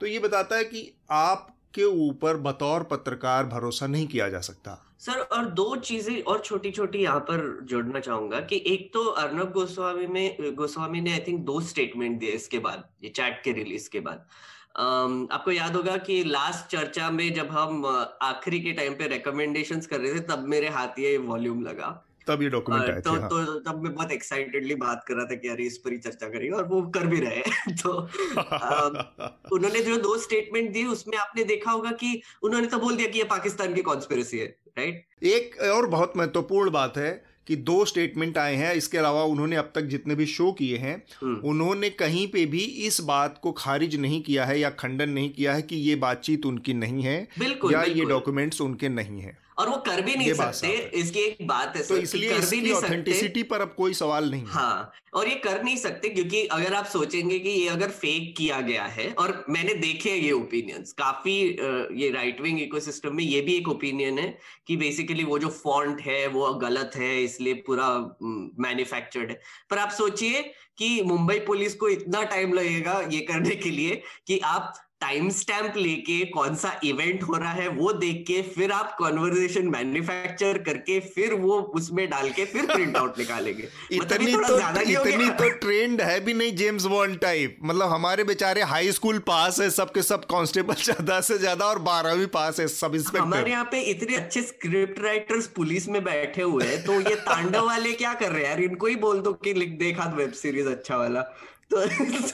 असल में ये एक एक सीरियस बात की तरफ इशारा करता है, और वो ये जिसका जिक्र साइकत ने किया कि एक पूरी तरह से पॉलिटिकल टूल बन गए हैं, वो पॉलिटिकल टूल जो अब तक अपने पॉलिटिकल आकाओं के लिए हर तरह की fake news, manufactured misinformation create करके व्हाट्सएप पे और दूसरी तरह की सूचनाएं प्रसारित करता था, अब वो अर्नब गोस्वामी जैसे लोगों के बचाव में भी इस तरह के तर्क दे रहा है। ये भी एक बड़ा सीरियस मसला है जी। और मैं मैं इस पर थोड़ा आगे भी बात करूंगा, मतलब बेसिकली इसको थोड़ा सा हमको जूम आउट करके भी देखना पड़ेगा कि नैरेटिव, मुझे तो लगता है कि ये दो ये जो चैट्स है, हम अर्नब गोस्वामी का एक वॉल्यूम है उस पर फोकस कर रहे हैं, पर उसमें टोटल ग्यारह सॉरी बारह वॉल्यूम्स है और मैंने आई थिंक अभी तक चार पढ़ लिए हैं। तो हम ना इस पर थोड़ा सा जूम आउट करके एक्चुअली ये दो आदमी, और मैं अर्नब गोस्वामी की बात नहीं कर रहा हूँ, मैं पार्थो दासगुप्ता और रोमिल रामगढ़िया जो सीईओ थे, वो दोनों आदमी कैसे नैरेटिव और पैसा इसका फ्लो डिसाइड करने का काम कर रहे थे, दो आदमी पूरे कंट्री के लिए। इस पर थोड़ी सी बात करने की भी जरूरत है, पर मैं बाद में इसको ऐड इसके बाद हाँ आगे थोड़ा सा, पहले एक बार शार्दुल की भी इस पर राय जान ले हम, इसके बाद फिर इसके बाकी पहलू पर हम बात करेंगे। देखिए, अधिकतर बात आपने, साइकत ने और मेघनाथ ने बता दी है, पर कई बातें सुनने वालों के लिए जो वो थोड़ा ध्यान रखें। मैं एक और रेफरेंस देता हूँ, कुछ महीने पहले न्यूज़ लॉन्ड्री पर मनीषा की एक रिपोर्ट थी जिसमें रिपब्लिक के अंदर के लोगों ने बताया था कि अर्नब का व्यवहार कैसा है, बिहेवियर कैसा है और वो किस तरीके से चलाते हैं न्यूज़ रूम। उसमें से एक बात ये थी कि वो मोदी जी के बाद अपने आप को सबसे बड़ी हस्ती समझता है देश की, और वो उस तरीके से बिहेव भी करता है। देखिए, इसमें सरकार का और उसी का रिफ्लेक्शन, उसी का प्रतिबिंब अर्नब और उनका बिहेवियर भी है। जो मेघनाथ ने पार्थो वाली बात कही उस पर मैं अलग आऊंगा। निष्ठुर और उदासीनता जो है ना, ये पब्लिक के लिए, किसी पब्लिक इवेंट के लिए कुछ चीजें जिसकी आप नैतिकता की बात कर रहे थे, पत्रकारिता की, मेरी राय में तो इन लोगों से नैतिकता की बात ही करना बेकार है, उससे तो ये कहीं आगे निकल गए। इंटरव्यू जो इन्होंने राजनाथ सिंह का एक दिन पहले किया था उससे ये बात सही है, और हम ये सब जानते हैं, हम सब के सर्कल में ऐसे लोग होंगे जो आयुष की रिपोर्ट के बारे में मेघनाथ ने बात की कि डींगे मारने वाले हर जगह होते हैं, और ये बहुत संभावना है कि वो डींग ही मार रहे थे। लेकिन वो डींग किसे मार रहे थे, जो मेघनाथ ने बात की पार्थो दासगुप्ता को, जो बार्क के सीईओ हैं। बार्क के ये दोनों लोग जिस लेवल पे, जिसे उसके लिए विशुद्ध शब्द धंधा ही है, वो जो कर रहे थे, वो दो चीज मेरी नजर में मेन दो मुद्दों को लाता। पहला तो विशुद्ध ठगी, उन्होंने न केवल जनता को लूटा और एक दूसरे से बेईमानी की, उन्होंने बहुत सारी एडवर्टाइजिंग कंपनीज को, कॉर्पोरेट फ्रॉड भी है क्योंकि उन्होंने रेटिंग फिक्स की। और इसमें और चैनल भी शामिल हैं, लेकिन बहुत सारे चैनल होंगे। सत्ता पक्ष के साथ संबंधों का प्रयोग अर्नब ने दबा के किया, सबसे ज्यादा किया, और वो दिख रहा है, इमेज उनके दिमाग में है। दूसरा जो आता है, जिस कथित सफलता की जो वो नौटंकी कर रहे थे, उससे उनके पीछे जो हम लगातार बात करते रहे हैं न्यूज़ लॉन्ड्री में, चर्चा में भी और, और फोरम में भी, उससे बाकी पत्रकारिता भी उनके पीछे चल रही थी क्योंकि उन्हें लगा पैसा आ रहा है। हाँ, इस पर रिपोर्ट करने वाले ये सब बातें कर रहे हैं। लेकिन आप देखिए सरकार ये कितनी ज्यादा सेंसिटिव रहती है अपनी आलोचना के लिए। पिछले सात साल का बिहेवियर देखिए, पर सत्ता पक्ष के एक भी व्यक्ति ने इस पर खुलकर टिप्पणी अभी तक नहीं की है। हाँ, ये कई सारे सवाल उसमें खड़े होते हैं। मतलब मसलन उसमें नाम आए हैं जिन लोगों के, मंत्रियों के नाम आए हैं, वो सब तो है ही। वो बताता है कि अर्नब गोस्वामी किस कदर सत्ताधारी दल के साथ जुड़े हुए थे। अपने श्रोताओं की जानकारी के लिए हम बता दें कि क्यों ये मसला बहुत बड़ा है। बार्क वो संस्था है जो टेलीविज़न चैनलों की रेटिंग तय करती है, हफ्ते हफ्ते भर की, हर हफ्ते उनकी रेटिंग आती है, और उसके आधार पर, इस रेटिंग के आधार पर जो अरबों रुपए के विज्ञापन का बाज़ार है, जो एड सेल्स मिलती हैं इनको, वो तय होती हैं। जिसकी रेटिंग ज़्यादा उसको ज़्यादा विज्ञापन। तो वहाँ पर ये बहुत महत्वपूर्ण हो जाता है कि एक आदमी पीछे से ये सारी फिक्सिंग कर रहा है, पार्थो दासगुप्ता जो कि बार्क के सीईओ थे, और एक चैनल, दो चैनलों के मालिक अर्नब गोस्वामी। तो इस कॉन्टेक्स्ट में देखने पर आपको समझ में आएगा कि ये जो बातचीत है वो असल में अरब करोड़ों रुपए के खेल का खेल है। करोड़ों रुपए किसी की पॉकेट में इससे जा रहे हैं। मसलन वो जो घटना है जहाँ पर दो तीन ऐसे वाकये आए हैं जहाँ पर पार्थो दासगुप्ता सीधे सीधे कहते हैं कि ये बहुत कॉन्फिडेंशियल जानकारी है, इस तरह की बातचीत हम किसी और से करते नहीं हैं, तो ये मैं आपको दे रहा हूँ, ये केवल और केवल आपके लिए है, ये कहीं जारी नहीं चाहिए। ऐसे दो तीन बार वाकये आए इसमें। तो इसके आधार पर साइकत क्या किसी तरह की लीगल, अभी तो वो उसमें है ही है, पुलिस के हिरासत में है ही है, गिरफ्तारी उनकी हो चुकी है पार्थो दासगुप्ता की, लेकिन इसके आधार पर क्या अर्नब गोस्वामी के खिलाफ भी एक सॉलिड लीगल ग्राउंड बनता है उनकी गिरफ्तारी का? एक चीज में पहले एक और पहलू लाना चाहता हूं कि अगर आप देखें, जो मेघनाथ जो कह रहे थे कि शायद इसमें वो जो बात कर रहे थे थोड़ी अपनी बड़ाई कर रहे थे वगैरह, पर उसमें एक चीज आपको ध्यान में डालना चाहता हूँ कि अगर आप इंटेलिजेंस देखें, इंटेलिजेंस गैदरिंग जो होता है, जो आप दुश्मन के देश से आप इंटेलिजेंस लाते हैं, तो उसमें एक पहलू होता है जिसको हम कहते हैं ओपन सोर्स इंटेलिजेंस। और ओपन सोर्स इंटेलिजेंस काफी, मतलब आपको लगता है कि बहुत ही नॉर्मल सी बात है, पर अगर अर्नब गोस्वामी, जिसको सबको पता है कि सरकार के साथ बहुत जुड़ी हुई है, अगर वो अपने कॉरेस्पॉन्डेंट्स कहीं भेज रहे हैं और कहीं चैट पे या ओपन चैट पे बात कर रहे हैं कि कुछ बड़ा होने वाला है, कोई अगर ध्यान से इन सब चीजों को देख रहा है ना, उनको पता चल सकता है कि कुछ होने वाला है। तो ये एक बहुत बड़ा, एक तरीके से इंटेलिजेंस लीक कहा जा सकता है। और मैं थोड़ा सरप्राइज हो गया कि जब ट्विटर पे इन सब चीजों पे चर्चा चल रही थी, तो इनके जितने भी सपोर्टर हैं, जो इंसिडेंटली बीजेपी के आईटी सेल के लिए काफी काम, मतलब काफी उनको देखा है काफी एक्टिवली काम करते हुए, वो डिफेंस में आने लगे कि ये कौन सी बड़ी बात है, ये तो सभी को पता था कि कुछ होने वाला है वगैरह। मुद्दा इस चीज का है कि अगर सभी को इतना कॉन्फिडेंटली पता था, तो इसका मतलब आपके मिलिट्री ऑपरेशंस की सीक्रेसी इतनी बदतर है क्या कि इतने सारे लोगों को पता था कि कुछ होने वाला है? तो ये इन सब चीजों पे, क्योंकि फिर आपको लगेगा जो आप कह रहे हैं ना, कि फिर मिलिट्री स्ट्रैटेजी एक तरीके से आपके पॉलिटिकल स्ट्रैटेजी का एक बहुत बड़ा अहम हिस्सा बन गया है। और इससे क्या होता है कि लोगों की जाने जा सकती है, क्योंकि हमारे जवान जो लड़ते हैं वो देश के लिए लड़ते हैं। अगर फिर आप उसको एक अपने पॉलिटिकल स्ट्रैटेजी पॉलिटिकल टूल बनाएंगे, तो ये तो बहुत बड़ी आ, बात हो जाती है ना। तो ये पहली बात है। और सेकेंडली, जहां तक लीगल केस का बात है, अगर आप देखें दो आईपीसी में दो हैं, एक तो four twenty that is cheating. तो एक तरीके से जब आप एक फॉल्स प्रेमाइस, एक एक फिक्स्ड मैच जिसको कहते हैं, जैसे क्रिकेट में, क्रिकेट के जितने भी बैटिंग वाले केस होते हैं, उसमें दो श्रोताएं तो लगती हैं। एक तो फोर ट्वेंटी लगता है क्योंकि वो स्ट्रेट अवे चीटिंग का केस है। अगर कोई मैच फिक्सिंग करवा रहा है, तो एक तरीके से उनको पहले से ही पता है कि जितना भी पैसा लग रहा है वगैरह, उसका पहले से ही किसी को पता था कि इसको कैसे फिक्स करना है। दूसरा वन ट्वेंटी बी जिसको कहते हैं क्रिमिनल कॉन्स्पिरेसी। तो स्ट्रेट अवे क्रिमिनल कॉन्स्पिरेसी में देखिए, कॉन्स्पिरेसी करने के लिए एक से ज्यादा लोगों की जरूरत है। यहाँ आपके पास, इसीलिए मुंबई पुलिस ने इतने सारे चैट्स लगाए दिखाने के लिए कि ये एक बहुत बड़ा क्रिमिनल कॉन्स्पिरेसी है, जिसपे जैसे आपने कहा अरबों रुपए, करोड़ों रुपए का आप एक तरीके से खेल खेल रहे हो, जहां एक फिक्स्ड मैच कर रहे हो कि बॉलर को भी पता है और बैट्समैन को भी कहते हैं मैं गेंद ऐसे फेंकूंगा, फिर मैं ऐसे शॉट मारूंगा और फील्डर कैच करने के बजाय उल्टी तरफ गिरेगा और बॉल सीधा बाउंड्री के पार हो जाएगी। तो इसका स्ट्रेट अवे ये तो दिख ही रहा है। तो कॉन्स्पिरेसी, क्रिमिनल कॉन्स्पिरेसी तो स्ट्रेट अवे बनता है और फोर ट्वेंटी भी लगा सकते हैं। ठीक बात।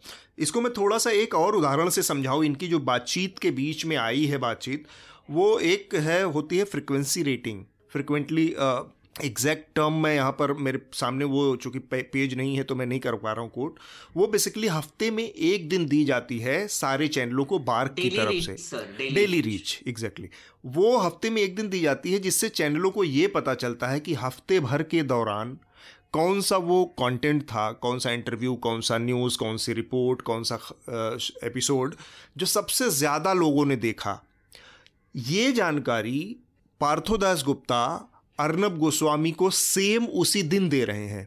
तो अर्नब गोस्वामी बाकी चैनलों को जो जानकारी एक हफ्ते बाद मिलनी है या पाँच दिन बाद मिलनी है, छः दिन बाद, वो लगभग रियल टाइम में पाँच घंटे, तीन घंटे, चार घंटे बाद अर्नब गोस्वामी को मिल रही थी पार्थो दासगुप्ता के जरिए। तो इससे होता क्या कि अर्नब गोस्वामी को पता होता कि क्या देखा जा रहा है, तो वो उस तरह के कंटेंट को बढ़ा सकते थे, बढ़ा सकते हैं, या कोई भी ऐसा कर सकता है। ये अपने आप में पूरा पूरा बताता है कि सीधे सीधे जो वन ट्वेंटी बी का इस जिक्र किया साइकत ने कि इसके तहत एक क्रिमिनल कॉन्स्पिरेसी का केस बनता है। खैर, इसके अलावा भी और बहुत सारी चीज़ें हैं। कॉन्फ्लिक्ट ऑफ इंटरेस्ट उसमें से एक है। इसके बदले में जो सेवाएं पार्थो दासगुप्ता अर्नब गोस्वामी को दे रहे थे, इसके बदले में अर्नब बहुत पार्थो बहुत कुछ अपने लिए भी मांग रहे हैं। तो मेघनाथ ने बहुत पढ़ा है इस पूरे डॉक्यूमेंट को लगातार, उनकी एक रिपोर्ट भी एक दो आई है और बाकी दो रिपोर्ट में उनका इनपुट्स रहा है। मेघनाथ, वो कौन सी चीज़ें हैं जो जिन्होंने आपका ध्यान सबसे ज़्यादा खींचा इस दौरान, आप इस पूरे डॉक्यूमेंट के पढ़ने के दौरान? सर, मैंने ना आ, मैं एक्चुअली वो चैट्स अभी भी पढ़ रहा हूँ और इसमें से बहुत सारी चीज़ें बाहर निकल रही है। Uh, मैंने अर्नब गोस्वामी का जो चैट है वो पूरा इग्नोर कर दिया, क्योंकि मेरा इंटरेस्ट जो था वो पार्थो दासगुप्ता और रोमिल रामगढ़िया, जो दोनों बार्क के ऑफिशियल्स थे, उनके चैट्स में ज्यादा था। तो मैं इन, इन वो चैट्स को सेंट्रल पॉइंट लेकर बाकी के वॉल्यूम्स में क्या क्या बातें हो रही है ऐसे इन्वेस्टिगेशन कर रहा हूँ। तो इसमें कुछ कुछ बातें हैं जो बहुत ही सरप्राइजिंग है, और ये आई थिंक श्रोताओं को समझाने के लिए मैं एक छोटी सी कहानी बताना चाहूंगा। आप सोचिए कि आपका एक रैंकिंग है एक से दस तक, और पांच नंबर का चैनल है जो, और सब चैनल अभी चलिए गवर्नमेंट करप्शन पे एक स्टोरी कर रहे हैं। अब पांचवें नंबर का चैनल है, उसको ऊपर जाना है नंबर चार पे, तो वो डिसाइड करते हैं कि हम एक कोई और स्टोरी करेंगे, हम ऐसी स्टोरी करेंगे कि सिगरेट पीना हमारे लिए अच्छा होता है। तो वो स्टोरी करने लगते हैं और फिर आ, वीकली रेटिंग आती है कि अरे आप तो नंबर पांच से नंबर चार हो गए। तो फिर वो जो नंबर चार वाला चैनल है उसका मार्केटिंग डिपार्टमेंट सोचता है कि भैया इनका ये स्टोरी की वजह से ये ऊपर चले गए तो हमको भी करना पड़ेगा। और जो नंबर तीन वाला जो चैनल है वो सोचता है कि अरे हमको नंबर चार नहीं होना है तो हम भी वही करेंगे। तो नंबर तीन से लेके नीचे जो भी चैनल्स है वो सब सिगरेट पीना अच्छा होता है, इस पर स्टोरी करते हैं। अब ये जो नंबर दो और नंबर एक चैनल है जो गवर्नमेंट करप्शन पर कर रहे हैं, उनको भी थोड़ा डर लगने लगता है कि यार ये तो राइज होते जा रहा है। वीक बाय वीक अगर इनका रैंक बढ़ता गया, जो नंबर पांच का चैनल है वो चार हो गया, तीन हो गया, एक हो गया, तो फिर इसके नीचे जो भी चैनल्स है आसपास जो जो भी रैंक्स है वो चैनल सब वही स्टोरी करना शुरू करेंगे। इसमें फैक्ट फिक्शन कुछ फर्क नहीं पड़ता, रेटिंग्स चाहिए, एड्स आने चाहिए। अब अब ऐसा ऐसी स्थिति बन गई है कि नंबर एक वाला चैनल सिगरेट स्मोकिंग पर कर रहा है, उनके एंकर लाइव सिगरेट भी स्मोक कर रहे हैं और बोल रहे हैं कि इसका फायदा हो रहा है। अब व्यूअर ये सोचता है कि ये जो नंबर पांच वाला जो चैनल था ना, इसने सबसे पहले ब्रेक किया। अब ये नंबर पांच वाला चैनल ये भी बता रहा है कि हमने सबसे पहले ब्रेक किया, तो उनको लगता है कि इनके पास सबसे ज्यादा बेस्ट इन्फॉर्मेशन है। तो फिर ये भी फूकते फूकते अपना वही चैनल देख रहे हैं, ट्वीट कर रहे हैं कि अरे इन्होंने सबसे पहले किया। तो ऐसे नैरेटिव सेटिंग होता है। अब होता क्या है कि अगर ये रेटिंग्स एजेंसी को पहले से ही पता है, जैसे आपने बोला कि डेली रीच फिगर्स, अब अगर आपको वीकली फिगर्स मिल रहे हैं तो फिर आपको पता चलेगा, जैसे थर्सडे को रिलीज होता है रैंक, तो आपको पता चलेगा कि अच्छा हमने जो सैटरडे को स्टोरी की थी वो अच्छी थी, तो पर वो स्टोरी तो मर चुकी है, तो फिर अच्छा ठीक है, मतलब अभी थर्सडे को कोई और स्टोरी चल रही है, क्योंकि इतना फास्ट पेस्ड ये मीडियम है। पर अगर आपको डेली रीच मिल रहा है, आपको सैटरडे को ही पता चल गया कि सिगरेट स्मोकिंग वाली जो स्टोरी है वो अच्छी चल रही है, तो फिर आप संडे को भी करेंगे, फिर आप मंडे को भी करेंगे, फिर एक ट्यूजडे को भी करेंगे, तो फिर आपका वीकली रेटिंग जो है वो दिखाएगा आपका रैंक बढ़ गया है। तो इसमें एक अनड्यू एडवांटेज मिल गया था रिपब्लिक को इस इस मामले में, कि उनको डेली रीच फिगर्स जब मिल रहे थे तब उनको रियल टाइम पता चल रहा था कि कितने लोग उनका चैनल देख रहे हैं और कौन सी स्टोरी अच्छी चल रही है। और ये पार्थो के लिए एथिकली गलत था इस तरह का सूचना देना उनको, क्योंकि कॉन्फ्लिक्ट ऑफ इंटरेस्ट हो गया, क्योंकि वही रैंकिंग्स डिसाइड कर रहे हैं। और दूसरी चीज जो इसमें बहुत इंटरेस्टिंग है वो है, आपने जैसे कहा कि बाकी के चैनल्स भी इन्वॉल्व थे, ऐसे मैंने काफी वाकये देखे, उस पर मैं स्टोरी भी कर रहा हूँ, कि India TV India TV elections जब हुए थे दो हज़ार उन्नीस के, तब नंबर टू पे था, मतलब उन्होंने बोला था कि काफी रीच है इनकी, काफी लोग देख रहे हैं, तो पार्थो और रोमिल ने मिलकर उनका व्यूअरशिप डेटा कम करके उनको नंबर थ्री कर दिया था। और फिर जब आ, कुछ कुछ महीने बाद इंडिया टीवी वालों को आई थिंक शॉक हो गया था कि क्या हो रहा है यहाँ पे, उन्होंने डेटा मांगा कि हमको पूरे साल का डेटा चाहिए, जो भी है कितना रेटिंग्स था एक्सेट्रा, उन्होंने फिर से वो मैनिपुलेट करके उनको नंबर दो दिखा के उनको रिपोर्ट दे दिया।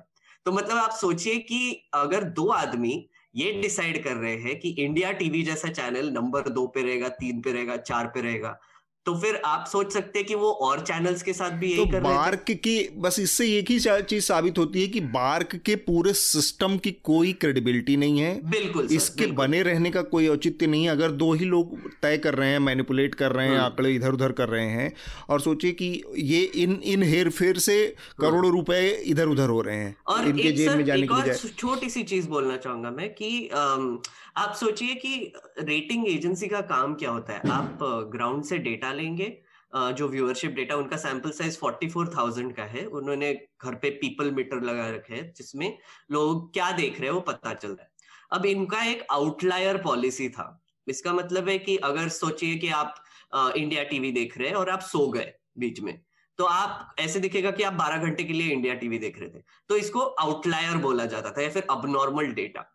तो अब इन्होंने क्या किया कि पहले जब उन्होंने शुरुआत की थी तो ये अबनॉर्मल डेटा वो लोग आइडेंटिफाई करते थे और इसको निकाल देते थे, पर हुआ क्या कि बीच में इन्होंने पॉलिसी चेंज करके इसमें टैंपरिंग की डेटा भी ऐड कर दी।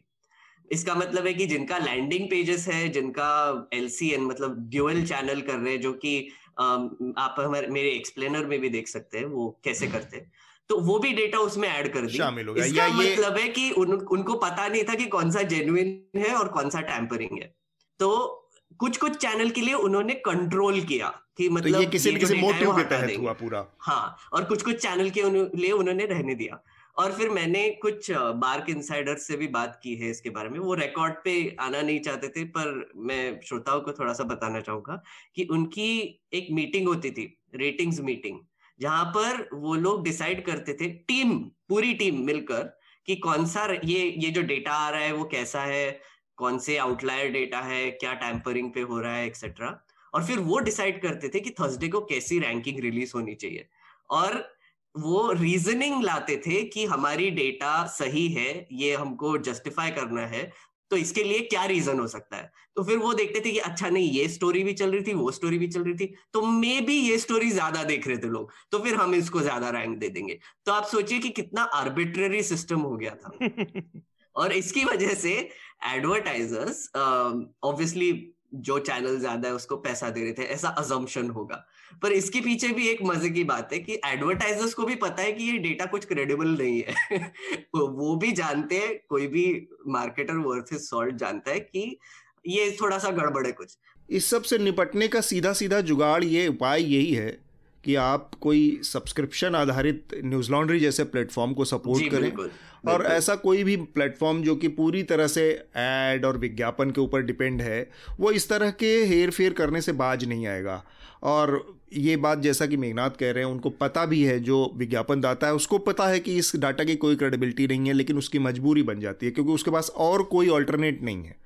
और तो वो अच्छा कैसे इस्तेमाल करते थे सर, इंटरेस्टिंग है, क्योंकि अगर आपको पता है कि एक चैनल वो रैंकिंग का डेटा थोड़ा सा गड़बड़ है, तो ये लोग इसको बार्गेनिंग के लिए यूज करते थे। जैसे अगर आप नंबर टू चैनल हो और नंबर थ्री चैनल हो, तो नंबर थ्री चैनल के पास जाके वो बोलते थे कि ये रैंकिंग देखो, आप तो नंबर टू को हम इतना रेट दे रहे हैं, तो आपको थोड़ा कम देंगे एडवर्टाइजिंग के लिए। तो मतलब एडवर्टाइजर्स भी इसको यूज कर रहे हैं एक एक तरीके से बार्गेनिंग करने के लिए, ऊपर से ब्रॉडकास्टर्स भी यूज कर रहे हैं, और इसके बीच में बार्क आता है जो नैरेटिव सेटिंग और पैसा किधर जा रहा है ये डिसाइड कर रहा है। तो हाँ। ये जो एक बहुत बड़ा स्कैम हो गया, जैसे शौकत ने बोला कि जैसे एक पॉलिटिकल टूल बन गया है, और ये जो बार्क का जो रोल था इसमें ये बहुत बड़ा था। हम एक बार फिर से थोड़ा सा राडिया टेप के ही बनिस्बत बात करते हैं साइकत। उस समय भी पत्रकार क्या कर रहे थे, एक तरह से वो काम कर रहे थे जो जिसकी अपेक्षाओं से नहीं की जाती, या इसको क्विड प्रो को के दायरे में रखा जाता है कि एक हाथ से देना एक हाथ से लेना, कुछ लाभ पहुंचाना और उसके बदले में हासिल करना। यहाँ पर भी हम देख रहे हैं कि पार्थो दासगुप्ता ने जो भी लाभ पहुँचाए उसके एवज में मॉनेटरी जो फ़ायदे हुए होंगे वो सब चीज़ें तो बाद के उसमें आएंगी जांच में कि क्या उन्होंने रुपए पैसे से मुनाफा कमाया। उसके अलावा भी बहुत सारी चीज़ें दिख रही हैं जो अपरेंटली वो दिख रहे मांग रहे हैं। मसलन वो एक मौके पर कहते हैं कि उनकी पीएमओ में अगर मीडिया सलाहकार के तौर पर नौकरी लग जाए तो बहुत बढ़िया है। इसी तरह से प्रधानमंत्री से कह के या एमआईबी में सेटिंग करके अर्नब से वो बहुत सारे इस तरह की अपने लिए फेवर मांग रहे हैं।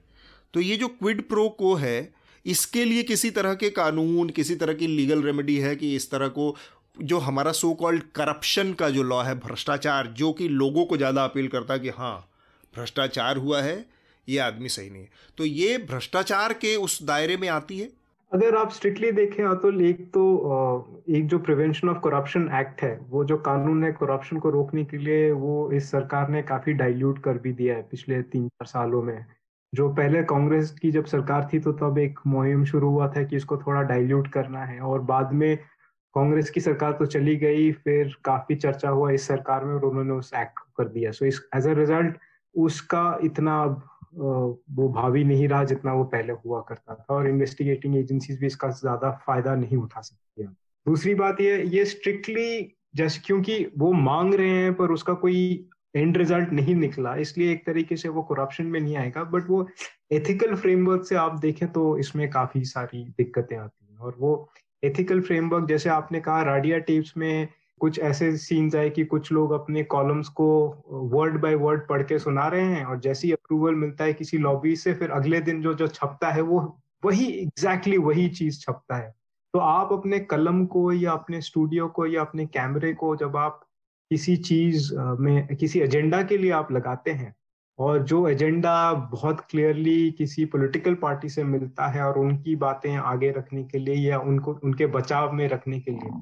और आप ये भी देखिए ना कितना, मतलब आज जो पत्रकार जो अपने आप को पत्रकार कहते हैं, वैसे ये पत्रकारिता में नहीं आता, उनको शायद टीवी एंकर कहना ही बेटर रहेगा। हाँ। तो जो कोई टीवी एंकर अपने पावर को यूटिलाइज करते हैं दूसरों को जेल में डालने के लिए, आज उन्हीं शब्दों को आप उठा के इस केस में लगाते हैं, और आप सोचिए फिर जो दूसरों के साथ हुआ, जो आज भी कुछ लोग हैं जो जेल में हैं क्योंकि उनके अगेंस्ट एक बड़ा मुहिम एक एक कैंपेन शुरू किया था, अभियान चलाया इन लोगों ने अभियान चलाया था इन्होंने, आज उन्हीं शब्दों को आप इस केस में लगाएं तो फिर क्या होना चाहिए, आप खुद ही इसका एंड रिजल्ट निकाल सकते हैं। शार्दुल, आपका कुछ आखिरी टिप्पणी, और इसके बाद हम इसका जो आखिरी हिस्सा है उस पर बात करेंगे।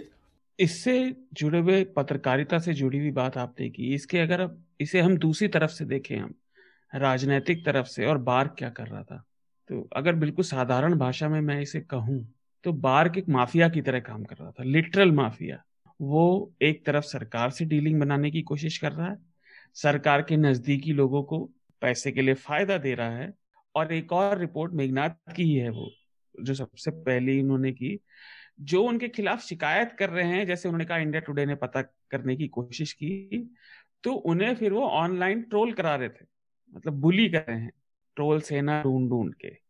उस चैट में एक जगह ये भी बात आती है कि कैसे रिपब्लिक के खिलाफ कंप्लेंट आई, और मंत्री राज्यवर्धन सिंह राठौड़, मेरे ख्याल से राठौड़ उन्हीं का रेफरेंस था, उन्होंने कैसे उसको डिस्कार्ड कर दिया, और उसको अर्नब शान से बता भी रहे हैं।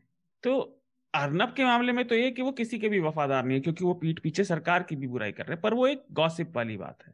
बार्क का माफिया की तरह करना, ये माफिया होना है। पर एक तरफ जो हमने पिछले टॉपिक में बात कही, मैं उस पर घूम के आना चाह रहा था कि सरकार ये कंप्लेन कर रही है कि उसकी बात पे लोगों को भरोसा नहीं है, लेकिन जो बातें सरकार की निकल के आ रही है बाहर, वो साबित कर रही है कि सरकार पे भरोसा नहीं किया जा सकता। आप ये देखिए कि इन लोगों ने ये सारा घपला तो किया ही, इस सब के बावजूद अर्नब अपना नया चैनल बंगाल में शुरू करने वाले हैं, और अब आज की डेट में ये वो चैनल है जिसपे ये सब केस तो चल ही रहा है।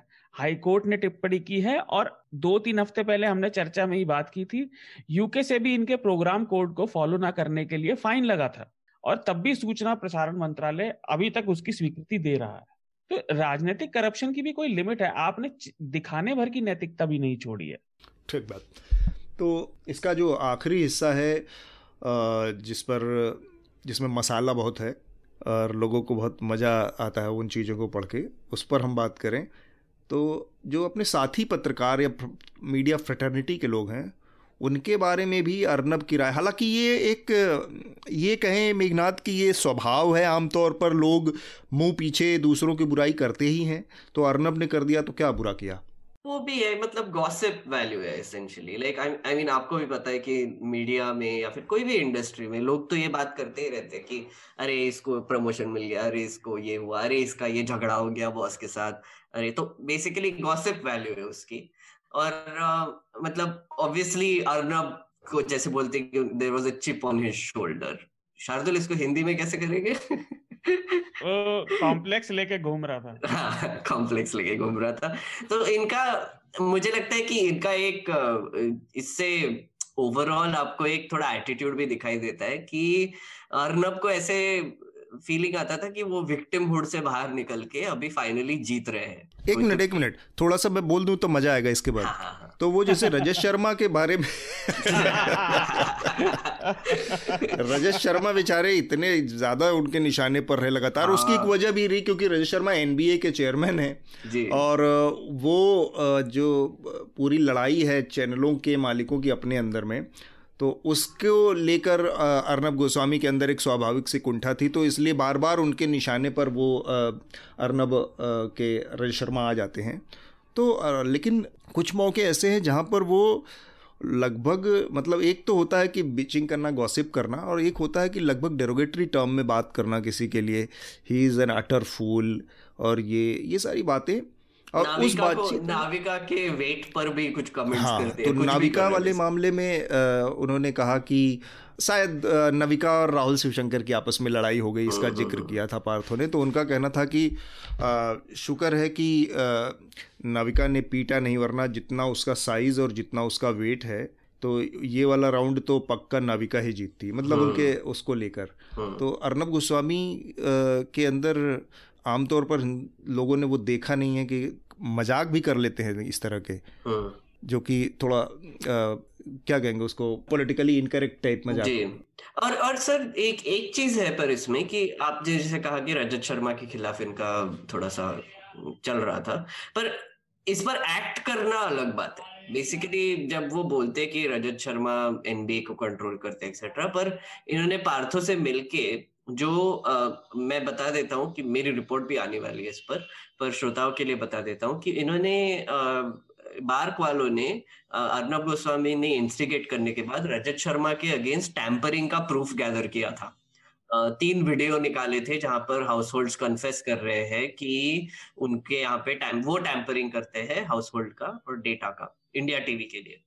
और आ, वो वीडियो वो गैदर कर रहे थे, पर बाद में आ, पार्थो और रोमिल छोड़कर चले गए, पर उन्होंने फिर वो बात कर रहे बाद में कि इसका क्या हुआ।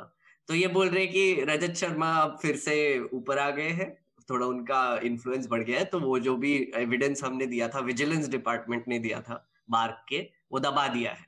अब ये सब चीजें जो है वो आई मीन इंटरनल पॉलिटिक्स भी है यहाँ पर, थोड़ा गेम ऑफ थ्रोन्स का सीन चल रहा है यहाँ पर, बस वाइट वॉकर्स नहीं है। और ऐसी चीजें जो है ना, ये इंडस्ट्री में ऑब्वियसली गॉसिप वैल्यू होती है, पर इस पर एक्ट करना एक अलग बात है। मुझे लगता है कि, और ये पावर भी होना कि आप इस, इस बारे में कुछ कर सकते हैं।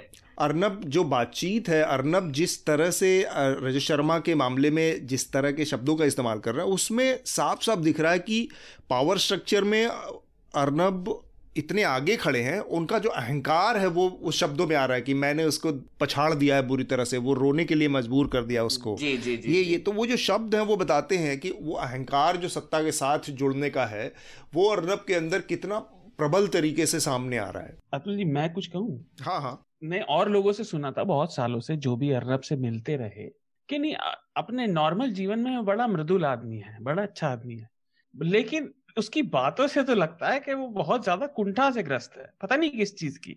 अच्छी खासी उसने पढ़ाई करी है, अच्छे परिवार से आता है, तो कुंठा किस बात की है मुझे समझ नहीं आता। और जो मेघनाथ ने गेम ऑफ थ्रोन्स का एग्जाम्पल दिया, तो गेम ऑफ थ्रोन्स के एग्जाम्पल से मेरे दिमाग में अर्नब एक बावला सा लिटिल फिंगर है। वो कोशिश कर रहा है उसके जैसा होने की, लेकिन वो पागल हुआ जा रहा है अपने अहंकार में। आ, एक एक जगह इसमें आज तक और इंडिया टुडे के जो मालिक हैं अरुण पुरी, उनका भी जिक्र है, और उनको भी पूरी तरह से फर्जी नकली आदमी बताया गया है अर्नब और पार्थो के जरिए। तो बहुत सारे मीडिया के भी अपने लोग हैं जिनके बारे में इस तरह की कहानियाँ, उल्टी सीधी बातें उसमें हैं, जिसको जिसकी कोई बहुत ज़्यादा उस तरह की वैल्यू नहीं है लीगल, लेकिन उससे आदमी का जो अपना कैरेक्टर है वो थोड़ा सा सामने आता है कि क्या है और किस तरह की सोच वाला आदमी है।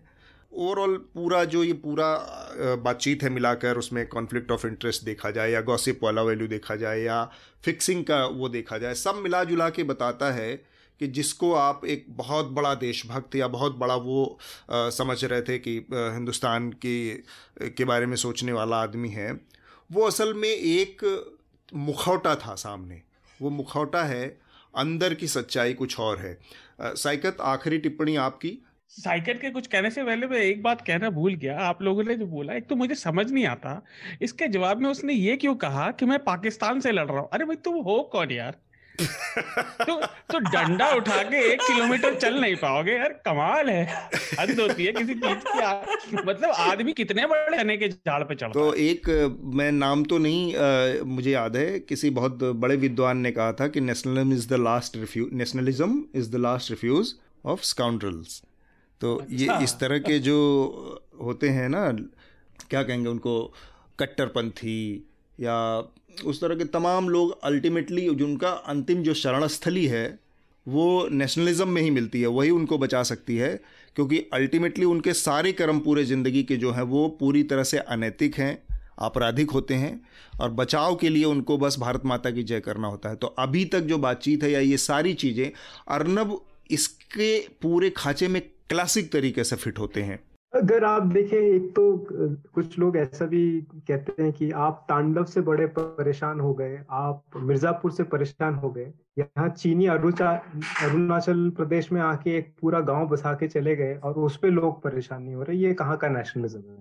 तो अगर आप देखें, अर्नब को भी अगर आप देखें या उनके शोज को देखें, मैं तो वैसे टीवी देखता नहीं हूँ, इसलिए आ, मेरा मानसिक संतुलन अभी भी ठीक है, पर जो मैंने सुना है, वो पाकिस्तान पे हमेशा बात करते हैं, चाइना पे कभी बात नहीं करते। हाँ। बहुत ही मुश्किल से जब चीनी लोग फिर आ गए और फिर इन्होंने हमारे कुछ जवानों को मार गिराया, तब जाके शायद थोड़ा बहुत उन्होंने कुछ किया होगा, पर कभी उनका नाम ही नहीं लेते हैं वो एक तरीके से, क्योंकि उनकी जो पॉलिटिकल मास्टर्स हैं उनकी इजाजत नहीं होगी, क्योंकि वो भी पॉलिटिकल मास्टर्स भी चुप थे।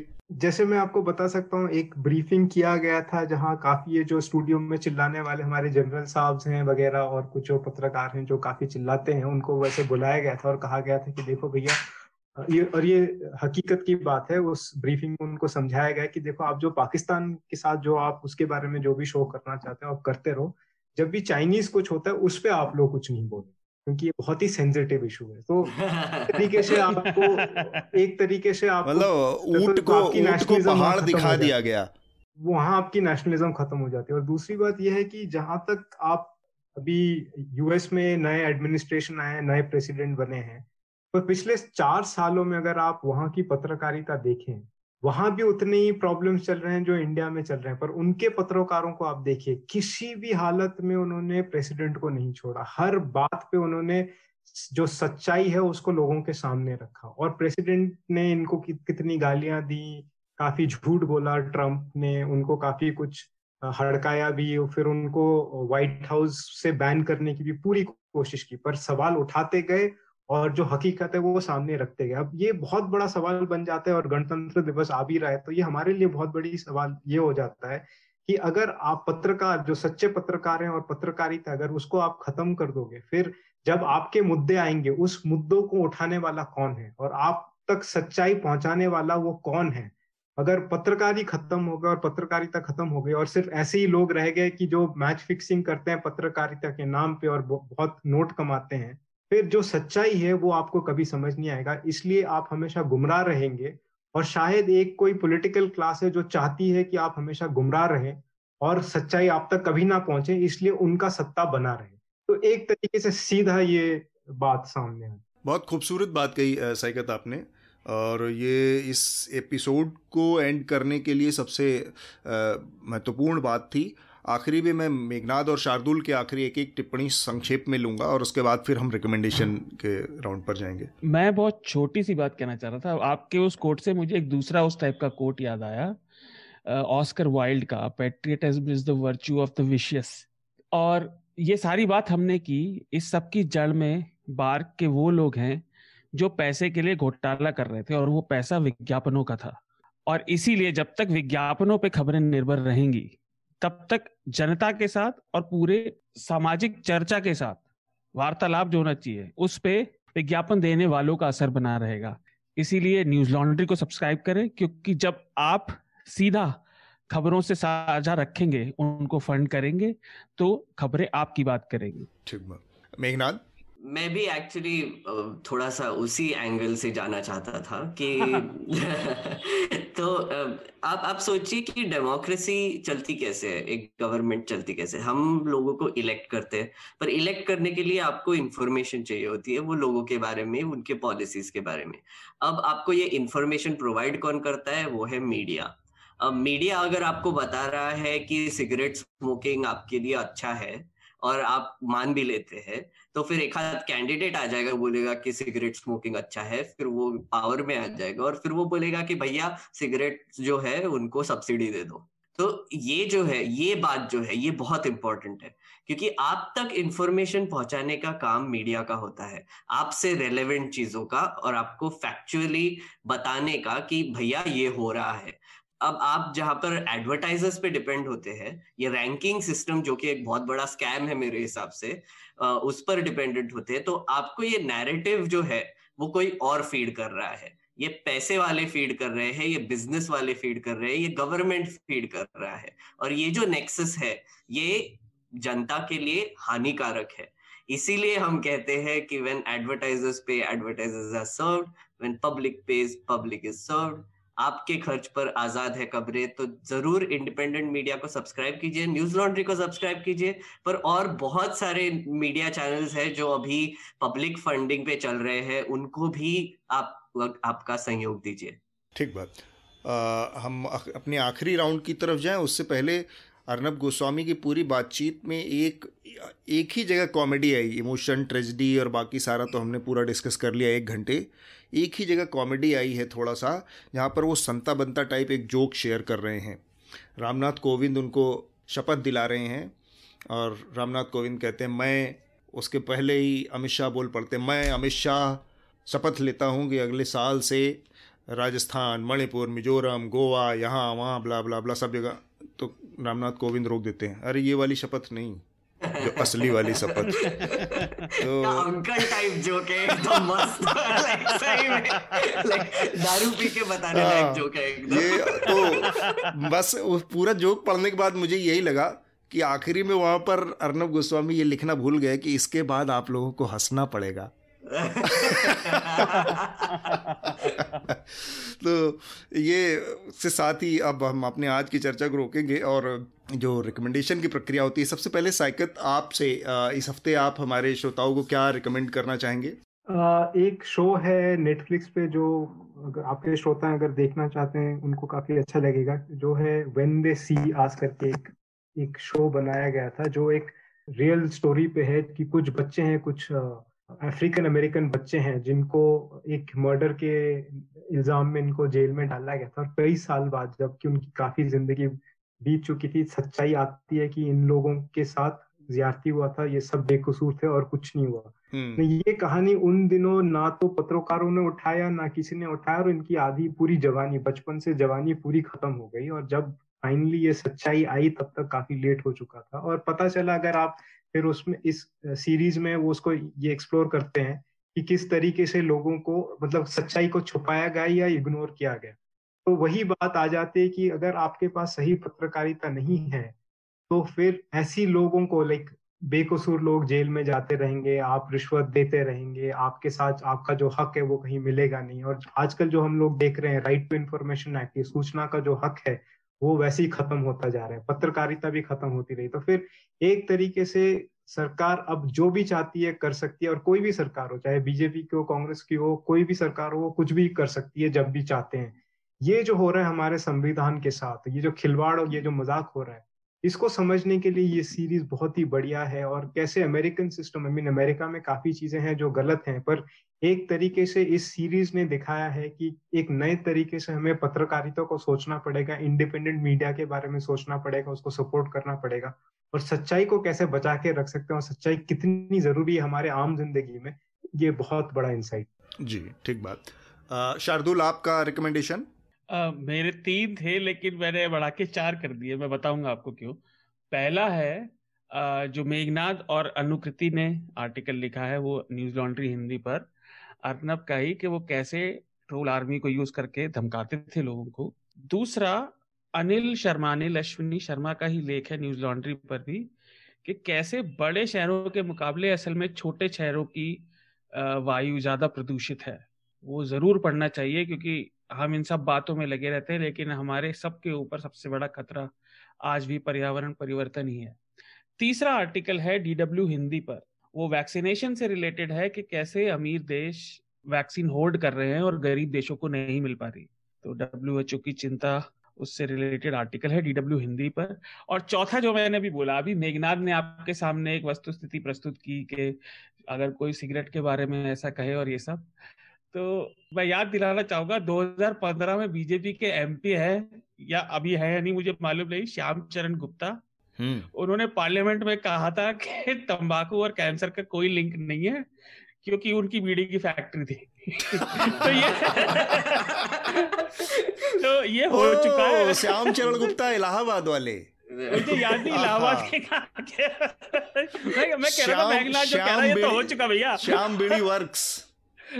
तो वो आर्टिकल डीएनए पे है, मुझे जो पहला मिला अभी, वो के वो कह रहे हैं, संसद में कह रहे हैं पार्लियामेंट्री कमेटी में, कि टोबैको और कैंसर में तो कोई वो है ही नहीं, संबंध नहीं है। लेकिन एक चीज है कि बड़े बड़े विद्वान लोग हैं, जैसे एक हैं यहाँ पे जो पहले बॉम्बे के पुलिस चीफ भी थे, उन्होंने कहा था हम तो नहीं मानते कि हमारे दादे परदादे बंदर थे, डार्विन डार्विन चाहे जो भी मानता रहे, लेकिन इस मामले में हम क्विड प्रो को नहीं साबित कर पाए कि उनके दादाजी का क्या संबंध है।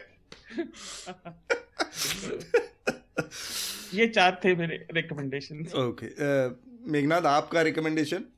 uh, मैं एक थोड़ा सा पुराना रिकमेंडेशन फिर से करना चाहूंगा, द लाउडेस्ट वॉइस, जो कि एक मिनी सीरीज है रॉजर एल्स पे, और उन्होंने फॉक्स न्यूज की एम्पायर कैसे बनाई, अभी फिर से रेलेवेंट हो गया क्योंकि अर्नब गोस्वामी उसी मॉडल के बेसिस पे अपना मीडिया चैनल चला रहे थे।